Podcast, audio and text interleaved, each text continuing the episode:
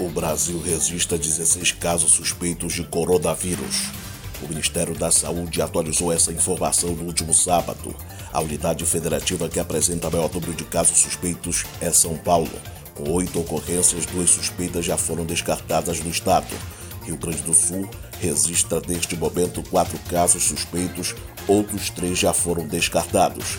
Em Santa Catarina, até o momento, já foram levantadas duas suspeitas, dois outros casos já foram descartados. A lista também inclui ainda o estado do Paraná e Ceará, cada estado com um caso.